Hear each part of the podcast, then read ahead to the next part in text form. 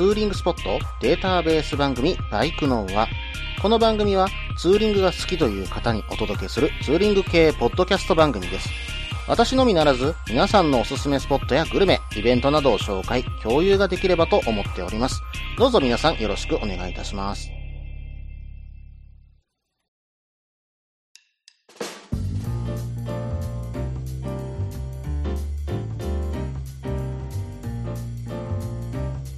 はい、始まりました。バイクのは第116回ですね。お相手は忍者650とヘリテージ125に乗るタククロです。どうぞよろしくお願いいたします。はい、えーと、関西ではね、5月に梅雨入りしたんですけども、どうも梅雨の中休みみたいなね、えー、ところが続きまして、6月の最初の方の週だけね、雨降ったんですが、また中休みということでね、うん、意外とね、雨が降らない日々が続いているなぁというかね、うん、いい気候がね、続いているなぁといったところが続いていますが、皆さんね、どうお過ごしでしょうかまあ、ツーリングもね、うん、行ける土日もね、ちらほらあったりとかしているんでね、この梅雨時でもね、結構気候が良くて、皆さん楽しんでいるんじゃないのかなと、ツイッターとかでね、見ております。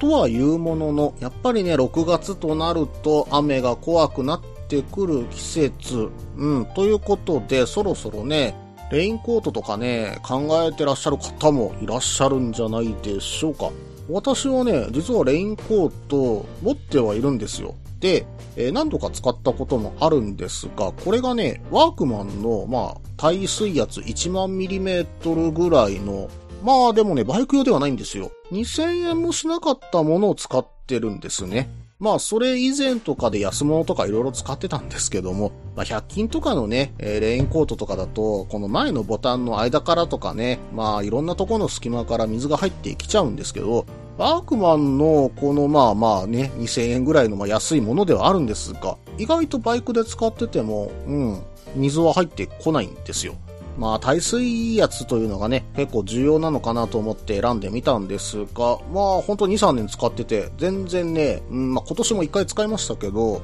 特に問題なく使えてます。まあ私の場合はね、毎日使うとかそういうことがないので、年に2、3回ぐらいしか登場がないんですけども、まあそれでも経年劣化はそんなに見受けられず、うん、まあ3年ぐらいは使えているなといったところです。ただね、こういった雨の日に一番濡れて嫌なところがもう一箇所あるんですよ。これがね、どこかというと、私の場合はですよ。私の場合は、ブーツの中なんですよ。これがね、ブーツの中濡れてくると、その時はいいんですけど、次の日になるとね、その濡れたブーツ、まあ、どんだけ乾かそうが、やっぱり私乾いたことがないんですよ、次の日だと。なので、まあ、それにね、足を突っ込むというのがね、どうも苦手なんですよね。まあ、できる限り乾かそうとはしてるんですよ。例えばホテル一泊とかして次の日に履こうと思う時にはね、まあ新聞紙とかがあるんだったらくださいと言いに行って突っ込んで、で、できるだけ乾燥しそうな、まあまあエアコンの近くとかに置いたりするんですよ。それでもなかなか乾かないのでね、ということで2年ぐらい前からね、えーあるものを導入しているんですけども、うん、ここはね、それもまあネットアマゾンとかで見かけたブーツカバーですよ。1300円か1500円ぐらいだったと思うんだけど、これがね、なかなかいい役割を果たしてくれます。ただ、見た目がどうかと言われたら、これはね、ちょっとかっこ悪いかもしれませんけども、まあでもね、濡れないということに、まあ着眼点を置くとすれば、これはこれで絶対的にありなん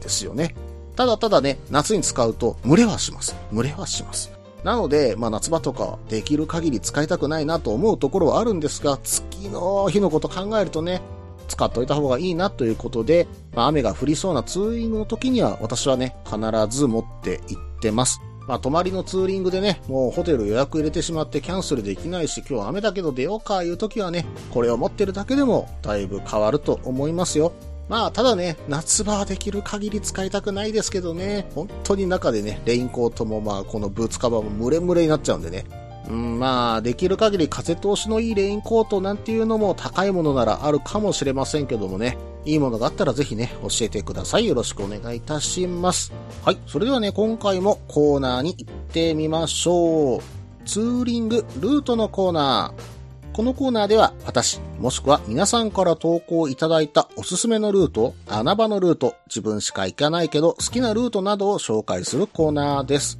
今回はですね、ガソリン屋さんからメッセージをいただきました。いつもね、ツイッター等絡んでいただいてありがとうございます。うん。またね、うちのイベント等あったらぜひね、ご参加ください。よろしくお願いいたします。はい。それではね、早速ですけども読んでいこうと思います。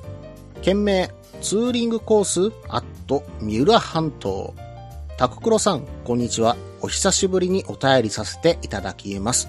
自分がよくやる日帰りプチツーリングのコースを共有させていただきます。場所は神奈川県の三浦半島です。自宅の横浜から首都高速横羽線、横浜横須賀道路、三浦縦貫道と乗り継いで三浦半島の西岸に出ます。突き当たりの国道134号線を鎌倉方面に向かうと、大楠山入口という交差点があります。ここを右折し、ファミリーマートの先の Y 字路を左に進むと、首都圏では貴重になった未舗装の林道が始まります。距離としては2から 3km ほどでそれほど長くはないですが、大楠山の山頂直下まで変化のある路面を楽しめます。林道終点の駐車スペースにバイクを置いて徒歩で山頂まで登ると鉄骨でできた展望台が。そこから望む景色は格別です。なお、道中の路面が所々荒れていることがあるので、オフ車がおすすめではあるものの、アドレスや PCX でやってくる人もいますので、御社でも不可能ではないと思います。かっこ、ただし自己責任。また、道中はハイキングや散歩の方もいますので、くれぐれもスピード控えめ、安全運転でとことこと。林道とハイキングで運動した後は食事ですね。自分のおすすめは、佐島漁港にある金木さんです。シーズンであれば湘南三浦の生しらすが食べれることはもちろん、東京湾の魚介をふんだんに使った定食や寿司が味わえます。かっこ、ちなみに、佐島にはもう二つくらい気になるお店があるので、こちらもいずれ訪問して報告します。その後、ご自宅にお土産を買うなら、国道134号、県道26号を城ヶ島方面に進んだところにある産直センタースカナゴッソがいいでしょう。地場物の野菜、魚、肉など豊富に揃っています。自分はキャベツ、大根、牛肉、かっこ高いけど、葉山牛を買って帰ることが多いです。最後は、県道215号、国道134号、県道212号と乗り継いで半島を一周し、まぼり海岸にある横須賀温泉由楽の里へ。チェーンのスーパー銭湯ではありますが、目の前には東京湾のパノラマが広がり、房総半島や第一海保、第二海保なども望むことができるおすすめの温泉です。温泉から出て汗が引いたら温泉の目の前にあるまぼり海岸インターチェンジから横浜横須賀道路に入り、帰路に着きます。朝から夕方まででのんびり駆け抜けられるコースですが、これからのシーズンは過去例年であれば海水浴で大混雑するため要注意です。まだまだいろんなスポットがある三浦半島ですが、長くなったので今回はこの辺で。番組の更新大変かと思いますが、今後とも楽しみにしております。それでは失礼します。長文乱文失礼しました。ということで、ガソリン屋さんメール、本当にありがとうございます。首都圏からね、三浦半島、まあ、オフロード付きのね、日帰りコースということで紹介いただきました。うん、なかなかね、たっぷり情報が詰まってて、これは紹介のしがいがありますね。それでは早速中身を詳しく見ていこうと思ったんですが、そろそろ長くなってきましたので、続きは後半です。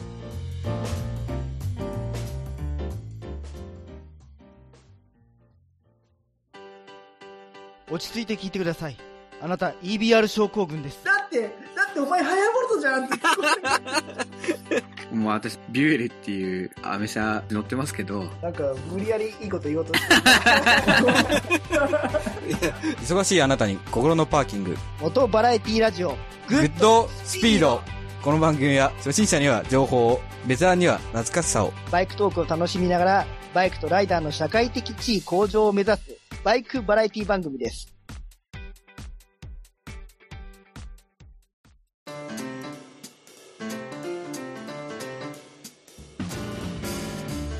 はい、それではね、後半です。後半はですね、ガソリン屋さんのメールをね、詳しく見ていこうと思います。まずはね、横浜スタートということで、うん、まあちょっとルート的に分かりにくいかなと思うので、えー、ルート、Google マップのルートをですね、えー、配信用ブログの方に掲載しておりますので、ぜひそちらを確認しながら追ってみてください。うん、まずは横浜スタートということで、横浜スタートから首都高横羽線、横浜横須賀道路、三浦縦貫道と乗り継いでね、三浦半島の西海岸に出ると。そしてここからすぐ近くにですね、なんと横浜からですよ、こんな近くに林道あるんですね。未舗装道路の林道ですよ。うん、ただ、この大楠山、ハイキングコースもなってるそうなんで、えー、徒歩でね、えー、ハイキングされてる方の邪魔にならないようにね、うん、まあ気をつけてね、走っていただければ楽しめると思います。で、ここですね、まあ YouTube とかですね、えー、ブログの方等でいろいろとね、確認しましたけども、結構ね、カブとかね、スクーターでも登りに来る人が結構いるそうなんですよ。もう最初の練習としてはいいのかなというふうに、まあ見てたんですけども、結構ね、道幅も狭いところもあるし、雨が降ると結構ぬかるみもあるんだなというところもあるので、まあまあね、えー、そういったところの練習をしに行くというのもね、いいのかもしれませんね。で、終点はですね、結構広場になっていて、展望台もあるようです。結構ね、遠くに横浜のね、えー、まあビル群も見えたりとか、まあ絶景のね、海を見えたりとか、うん、なかなかいいスポットだなっていう風には見えました。まあまあ距離は短いけども結構楽しめる場所なんじゃないでしょうか。そしてこの後はですね、佐島港にある金木さんでランチということが書かれていましたね。うん、私ね、あまり詳しく知らないんですけど、三浦半島で海鮮丼といれば、黒羽亭とか丸一食堂さんが有名らしいんですが、結構ここ穴場らしいんですね。でもそこはかなり並んでからじゃないと入れないということなんですよ。でも、この佐島の金木さんは行列はほぼほぼないということなんですが、でもそこには負けないね、えー、海鮮丼が食べられるということで、穴場なね、お店だそうです。当然時期物もね、入ってくるようなので、その時その時でね、いろいろと、まあ定食が変わったりするそうなんですけども、やっぱりね、うん、まあこの辺り来たらシラスとかも食べたいですよね。うん、まあ本当に時期によっていろいろとあるようですよ。天然ぶりだとか、ホウボウだとか、本マグロだとか、黒鯛の刺身までね、あったりするそうなんで、まあぜひね、寄ってみたいお店の一つに私はなりましたね。三浦半島行った時は次は私も寄らせてもらおうと思います。ただね、この佐島にもう二つぐらい気になるお店があるという風に、ガソリン屋さんがね、メールに書いてくれてるんですよ。これどこなんでしょうね。うん、まあ漁港の飯ってね、本当に私は憧れるんですよ。尼崎近辺に住んでるとね、うん、まあこうやって近場で行くような漁港ってね、なかなかないんですよ。結構、まあ、高速乗って岸和田に行ったりして、まあ、朝ごはん食べるか、まあ、あとは、朝市やってる時かな。うん、まあ、リンクのちょっと先にね、田尻漁港とかあったりしますけども、今度は、うん、まあ、できれば姫路方面で何かね、いいところ見つけてみたいな、まあ、明石から先ぐらいでね、どこかいいところあったらね、朝ごはんのいいところがあったらね、探してみたいな、なんていうふうに思っています。はい。そして次を見ていくと、お土産を買うために、こちらはどうかということで、スカナゴッソさん。で、これはですね、まあ、農産物のね、直売所になります。ちなみにこのスカナコッソってなんだというふうにね、思ってたんで、ちょっと調べてみると、横須賀のスカと、野菜の菜の字をナと呼んで、そしてごちそうというところを、この辺りの方言でゴッソというそうなんですね。そしてそれをすべてつなぎ合わせてスカナーゴッソというふうにね、名前がついているそうです。ちなみにこの辺りの特産物といえば、キャベツ、大根、かぼちゃといったところがあるんですが、驚いたことにここにこんなものあったんだっていうふうにね、びっくりしたものが一つだけあるんですよ。水ナスですよ。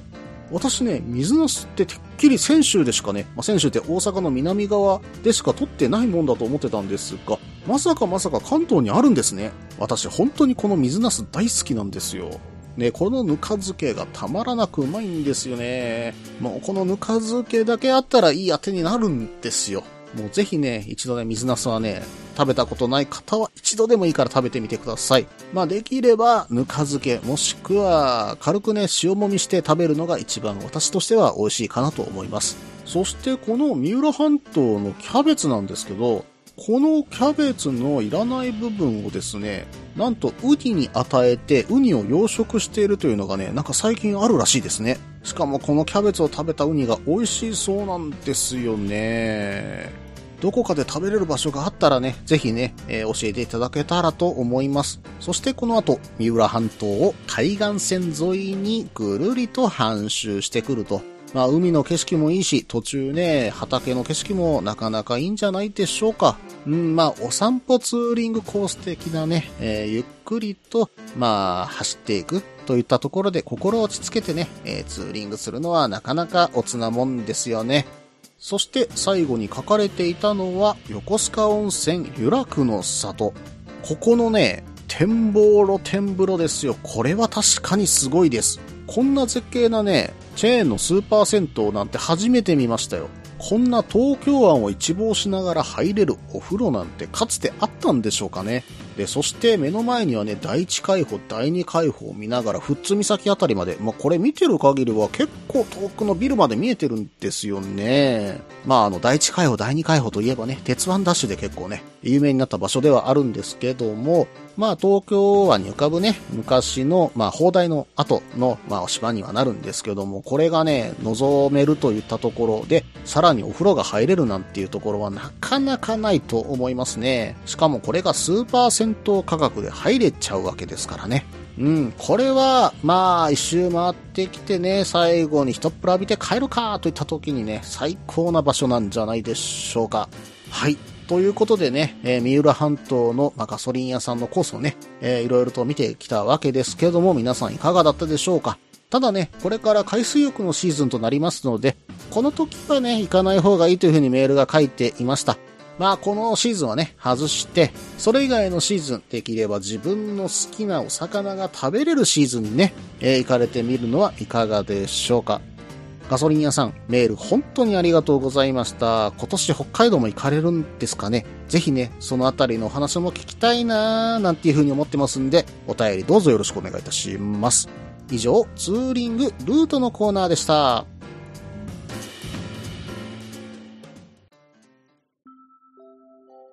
みんなでお話しできる行きつけのライダーズカフェ、ネットに作りませんか？バイク系雑談番組、アットみずき。この番組は、プレゼンターの私、みずきがお話しするだけでなく、リスナーの皆さんにもコメントで参加していただき、バイクに関するお話をしていく、インタラクティブ型バイク系雑談番組です。近況やお題から始まった話が、どんな話につながるのかは参加する皆さん次第。アットみずきは毎週木曜日21時からツイキャスにて放送中。番組の詳細や過去放送の情報はひらがなでアットみずきと入力してウェブで検索。皆さんとお話しできるのを楽しみにお待ちしています。